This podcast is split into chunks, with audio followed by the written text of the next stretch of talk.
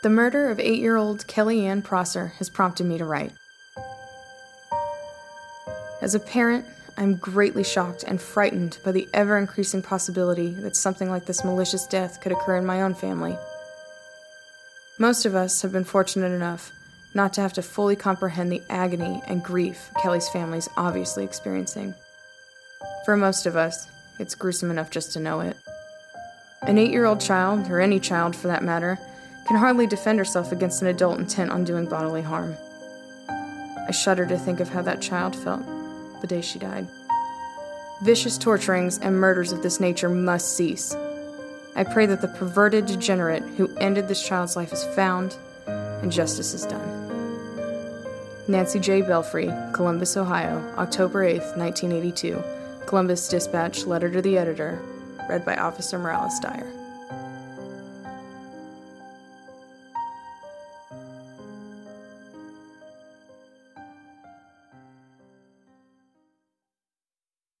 Panic, fear, and outrage were the underlying sentiments throughout the Columbus community. Two years prior, in a nearby suburb, only a few miles away from where Kelly was last seen, another eight year old girl walking home from school was abducted and murdered. That case remains unsolved. Just two days prior to Kelly's disappearance, yet another eight year old girl nearby was the victim of an abduction attempt by a man described as a heavy set man with a beard. The community was extremely concerned and upset after these murders. It was terrible enough that one child was murdered, but to have a second crime was terrifying for parents. While the previous murder in the nearby suburb showed some similarities, there were also some significant differences in the cases. At this point, it is believed that the cases are not connected. For Kelly's family, the news of her death brought unbearable heartache. Given the notoriety of Kelly's case, the attention also brought unfair criticism to an already grief stricken family. Kelly's mother, Linda, recounts the days following Kelly's death.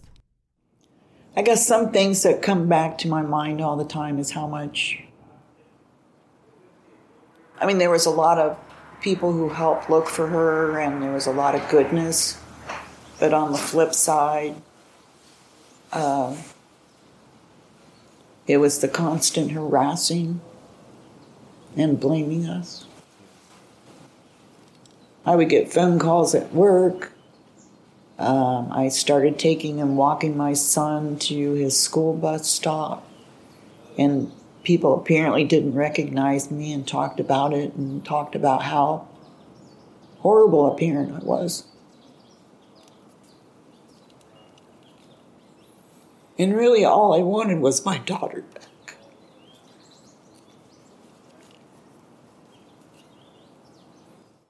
I really didn't cope with it that well at all for the first two years. I mean, I because I didn't believe it. Um, I could not go to her funeral. I wasn't going to go at all, and someone finally came and got me and made me go and I made him close the casket. I couldn't look at it, and with all those people there, it wasn't until everybody was out that I had him open the casket to make sure it was her. And over the years, I've just tried to become a survivor because that's what it's about. You have to become a survivor um, in order to work with and for Kelly and just find ways to find some kind of peace. Since Kelly's body had been located in a cornfield west of Columbus, Columbus police homicide detectives were assigned to Kelly's case and started working tirelessly to solve her murder. Remember Calvin, who left for West Virginia and had an active warrant for his arrest? On Wednesday evening, the 22nd, an anonymous call was received by the sergeant in the Juvenile Bureau. An upset woman called in and said that she was a neighbor of Calvin's, and she observed him carrying what appeared to be a heavy garbage bag out to his trunk. The lead detective was able to establish that Calvin had been at work Monday until around 3:25 p.m. On that day, Calvin left work early but was agitated after receiving two phone calls at work, according to his boss. He didn't show up for work the following day, and his wife was contacted. She stated that he wouldn't be in for several days, but she didn't want to give details about Calvin's absence, and she abruptly ended the conversation. Calvin returned from out of state the following day, Thursday, the 23rd, and he turned himself in. He was arrested for his outstanding warrant. It was also discovered that Calvin's son possibly knew Kelly's biological father. There was a lot of circumstantial evidence surrounding Calvin at this point. Canvases of the neighborhood were turning up no information. No one saw anything or reported any additional sightings of Kelly. Detectives were also canvassing to see if anyone spotted Calvin in the area during the time Kelly was abducted. Detectives were trying to determine if Kelly knew her abductor or not. Kelly's mother didn't believe that she would get into a car with a stranger, but no one really knows. By all accounts, Kelly was a very friendly child, and it's really impossible to say what a child would do if someone asked them to take a ride or to come look at something in their car. Getting back to Calvin, at this point, he was the primary suspect in the investigation. A West Virginia state trooper had located his vehicle parked in a remote location in West Virginia. A search warrant was secured for that vehicle, and that search warrant was served with detectives who were from Columbus Division of Police actually the same detectives that processed the crime scene in Madison County. A lot of people were interviewed and indicated that they had seen Calvin in West Virginia on Tuesday the 21st and Wednesday the 22nd, but detectives could only find a couple of people that confirmed he had arrived on Monday night, the 20th, the day that Kelly went missing. Detectives were leery about his alibi, though, because it was given by family members one of whom appeared to have been coached about what time to say she saw him. People called in saying they saw Calvin close to where Kelly was last seen on Monday. However, when detectives attempted to verify this information, they were met with dead ends. They found one woman who believed she saw Calvin on Monday or Tuesday, and she stated he was alone. Calvin's wife was interviewed about the whereabouts of her husband. Calvin's wife shared that on Monday, the 20th, the same day that Kelly was abducted, a card from the Columbus Division of Police was left in her front door, asking Calvin to call them about a case. The case they wanted to speak with Calvin about was from Sunday, the 19th, the previous day when a female accused Calvin of molesting her. Calvin's wife notified him of this while he was at work. Calvin immediately decided to leave town because he was afraid of being arrested and claimed he was innocent. So Calvin left because of this, claiming his innocence, but making himself look completely guilty in the Kelly Prosser case. Calvin had told his wife that due to prior arrests, a lawyer he had consulted had told him that if he was ever talked to by the police about anything involving juveniles, that he would be immediately arrested. Calvin, believing that, left the state so that everything could blow over and allegedly didn't know he was a suspect in Kelly's disappearance until Tuesday night or Wednesday morning. The detectives did everything they could to see if Calvin's alibi held up. They tracked down the phone calls he made from a gas station. They followed up on receipts with family, with people who might have seen him in town, etc. The witness who believed she saw him putting something in his trunk was re interviewed. Her story started to change, and she was no longer sure who she saw or even what she saw. Additionally, you remember how officers believed that they might have seen Calvin with a little girl during the time? Other people had also called in the same information.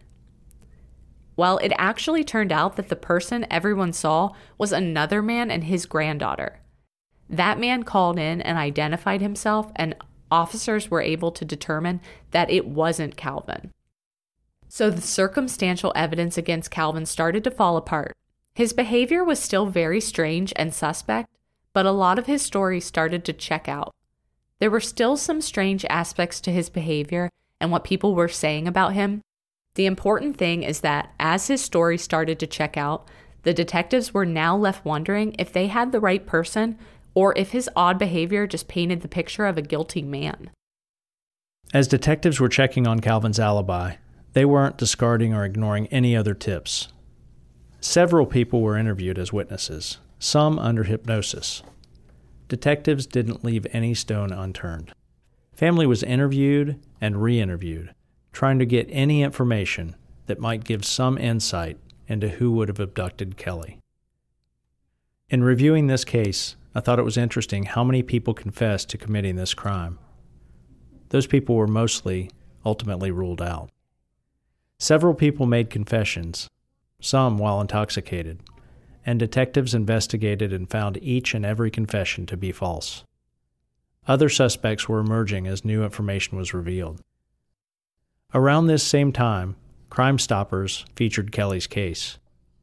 And if you don't know what Crime Stoppers is, you can visit their website, stopcrime.org, for more information.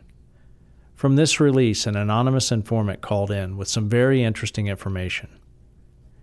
Crime Stoppers uses numbers to classify callers, so we will also. Let's call this caller 1234. 1234 called in multiple times alleging things that occurred that led to the abduction and murder of Kelly. Investigators ended up meeting in person with 1234 to try and verify his information and to see if this was legitimate. Turns out he wasn't. The information he was giving was very cyclical and wasn't leading anywhere. Further investigation revealed that 1234 was also known to other agencies. 1234 was known to have mental illness and had called in a variety of reports over the years that were untrue. Detectives spent hours and hours on the phone with 1234, in person with him, and trying to verify his information. Another dead end. Crime Stoppers usually has a lot of success with their releases, but as with any media release, there are always tipsters that call in with information that ultimately proves to be either useless or unrelated. Interestingly, a number of suspects that were investigated for Kelly's murder were ultimately arrested for other crimes. Two of those were arrested for homicide, and one was arrested for child pornography. Another suspect confessed to multiple rapes and was subsequently arrested and charged. All of these were ruled out for involvement in Kelly's homicide, though. Time was passing, and Kelly's case was still unsolved. Another suspect appears, who we will call Gary. Gary committed suicide, but his family alleged that just prior to doing so, he had made a confession to having killed Kelly. Detectives tracked down family members and learned that Gary's child used to play with Kelly. One of Gary's prior roommate's child was also a playmate of Kelly's. Friends say they knew he was in the area at the time of Kelly's abduction and he lived in the area. A lot of signs started to point to Gary. A short time prior to Kelly's murder, Gary was also accused of molesting his own daughter. One witness believed that Kelly might be a witness in the daughter's case against Gary. Gary was ultimately arrested and charged for the assaults on his daughter. He committed suicide shortly after. Former employers, family members, friends, associates, and others were all interviewed, trying to discover if Gary was connected to Kelly's homicide. Ultimately, detectives developed enough of a case and were able to obtain DNA and run the test, and ended up excluding Gary as a suspect. This case has presented such a challenge to investigators because there have been so many viable suspects many of whom were ruled out years later thanks to advances in DNA technology. In fact, many more suspects have been investigated over the years and ruled out because of DNA. Several suspects have been asked for consent and they have voluntarily given DNA. Kelly's former babysitter was murdered out of a domestic situation just a few years after Kelly. The man arrested for her murder wrote to investigators and gave information about Kelly's homicide. That suspect was also ruled out via interview and DNA. Enough people called in and were interviewed in regards to another suspect, who, for the purposes of this podcast, we will call Marvin. Because of the results of the interviews, detectives were able to obtain a warrant to disinter his body and obtain DNA. The DNA obtained ruled out Marvin as a suspect. Again, because of DNA, another suspect was eliminated, who otherwise would have remained a suspect. DNA has been taken from numerous suspects and family members. Witnesses have been re interviewed, old tips have been revisited. The sheer number of suspects in this case is staggering. I think it's important to note that even though this occurred in 1982, this case has never been filed away and forgotten about. Multiple detectives have worked this case over the years, following leads and trying to work it with new eyes. One detective who worked on the case and eliminated multiple suspects was Detective Ron Custer. My name is uh, Ron Custer, retired detective from the Columbus Division of Police Cold Case Unit, where I was assigned in 2014 I took a very personal interest in this case, being number one, time was of the essence. Um, when you're talking at that time, 32 years later, you know that uh, valuable information is going to be missed, forgotten, or just uh, no longer available. So I knew that uh, something that I had to get into right away, and it was very important to do so. So much work had gone into it by previous detectives. You want you want to pick up and keep running with it best you can. One thing that you do is you fully assess the package and make sure there's still things that are to be done. You always go back to your first source. That would be the reporting person. That would have been the mother, Linda Garner. And you start looking at all the people and the information that's come in over the years. Again, with the variety of detectives and time that elapsed that was spent on this, uh, you uh, kind of follow up on the, the rumors, if you will, the secondhand information that comes through, and you have to weigh that out to see exactly where it is you need to go with the information you're receiving. A lot of good information comes in with well intentions, but sometimes it can misdirect you on an investigation. So you, know, you basically look at what you have and you start from scratch with a fresh mind, and it's always important to have that when you look at these cold cases because it's the the newest, freshest mind. Um, sometimes you get I don't want to say blinded, uh, but you can spend so much time on a case while trying to handle other responsibilities that you may overlook something. So it's always great to have uh, you know the other resources and of course nowadays technology to help you advance the investigation. In 2014, Detective Custer worked with Crime Stoppers to create another release. That release garnered several new leads. Detective Custer was very focused on where Kelly was found and the significance of her raincoat being found in the road. I have a personal different belief why that coat's there, and it could be way off. Don't know if anyone else believes as I do, but I believe that coat was placed there for a reason to find her. Uh, again, it all circles back to Kelly being dressed, uh, Kelly being placed in a very normal position, if you will, and I believe that the person or persons who were responsible for placing her in that field wanted her found. You need to think back again in 1982, people weren't about DNA. They weren't worrying about fingerprint. You didn't have all the crime shows that shows you can solve a crime in an hour, you know, with all the technology. But still, uh, my belief is this is a young little girl, and they wanted someone to know that, hey, here's a coat. Let's hope that they match it up and realize there's somebody here in the cornfield. Again, I, I could be way off, but you know that's one thing you do as detectives. You got to lean on something to kind of direct you through an investigation. So if in fact you do come across the person responsible, you can kind of learn the personality pretty quickly if you're right or not. Another thing Detective Custer focused on was collecting voluntary DNA and eliminating suspects. Detective Custer gathered a lot of leads from his Crime Stoppers release and discussed how he processed the tips. We interviewed and DNA, got DNA from so many people. Um, people that was rumored to say they knew about it, people that was rumored to hear about it. Um, and we don't just knock on doors and, as you know, you just don't accuse somebody without some basis of possibility that, yeah, this good person could be right. Let's clear this person as nothing else. And I, I approach people that way. You know, a lot of them knew about the case. I mean, because it was, I mean, some cases stick with you, especially if you lived in that area, if you knew the family. And some because they were related to somebody that knew the family. You know, whatever the case may be, you approach and said, look, we want to clear as many people as we can. We get so many tips, and people really truly believe that what they heard or what they seen is factual. And if nothing else, we want to clear you.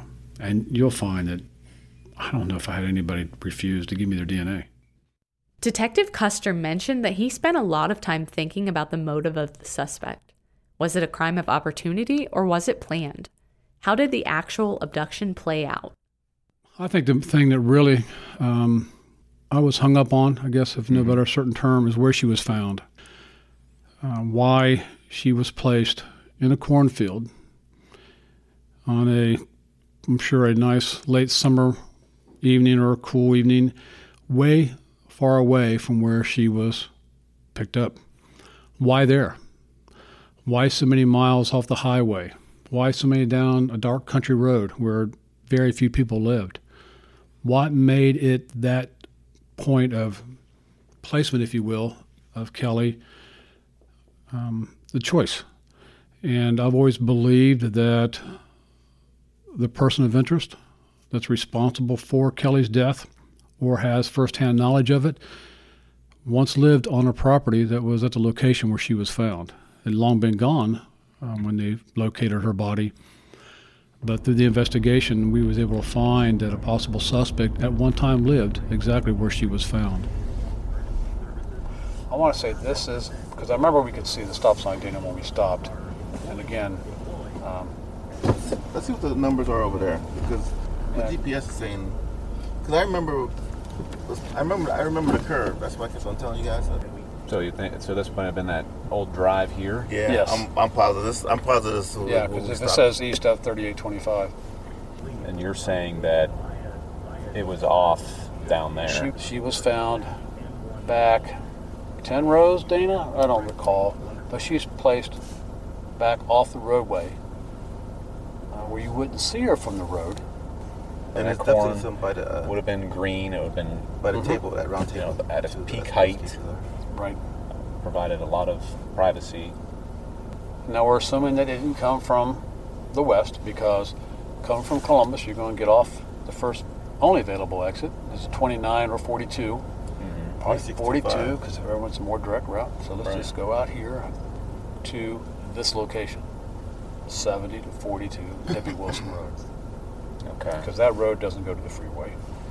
So again, you can see why it, it piqued my interest. I'm sure it did back then too, but why here? Right. And that's when I found there was a farmhouse here one time. Another suspect was investigated by the detectives, and we're going to call him Brian.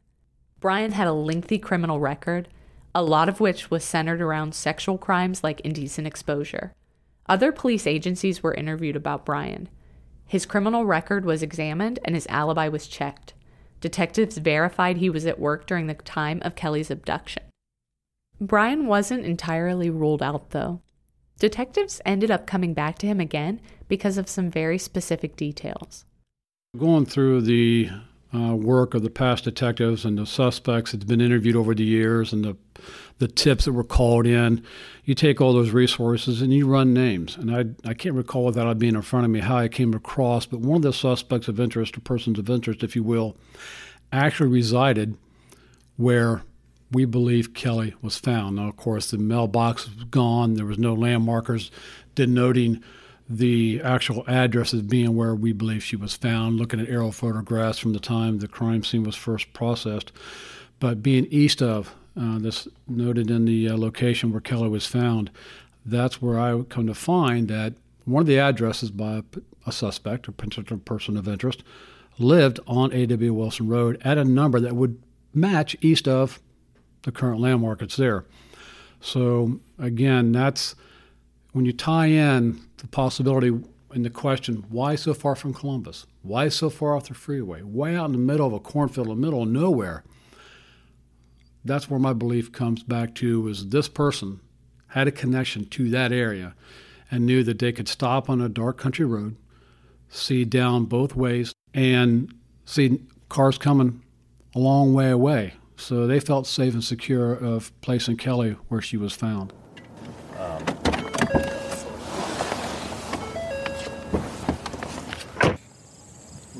discussing, Greg, I mean, imagine Yeah. parking here. You can see any cars coming from the west. You can see any cars for miles coming from the east. That's a good point. So you're not going to be, I mean, better place to hide her. Now, now you know why we swore with that guy The guy in the farmhouse. who lived out here. Yeah. Because of the past residence, Brian's alibi was revisited and his boss was questioned. The detectives, through the years, took it one step further this time and requested that he take a polygraph, which he passed. It's important to remember that this was still in the early 80s and DNA wasn't being tested. Because of his alibi, polygraph results, statements made by his boss and coworkers regarding his whereabouts, Brian was eventually set aside as a suspect.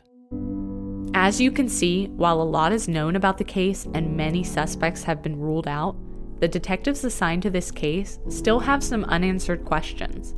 It is our hope that someone out there knows something that could help answer some of the questions that still remain.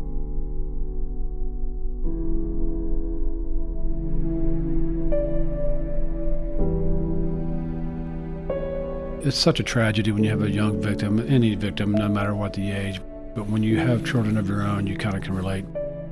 I can't imagine as a parent uh, having children of my own of having to uh, live with the unknown. Again, all the cases are important, but when you have such a young child and you get connected with the family and you become close and you feel their heartache, you kind of take it personal.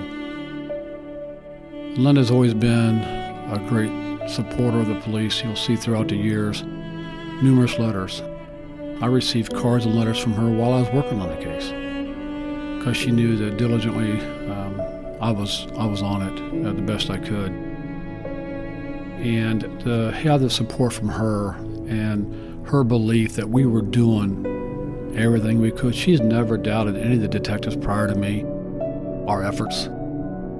Anyone who's had their hands in this, I know without a doubt they all did their very best to track that one lead, you know, find that one piece that somebody overlooked. And to this day, I think that all of them will say that they, they did their very best. This concludes part two. Please join us next Monday for part three the analysis.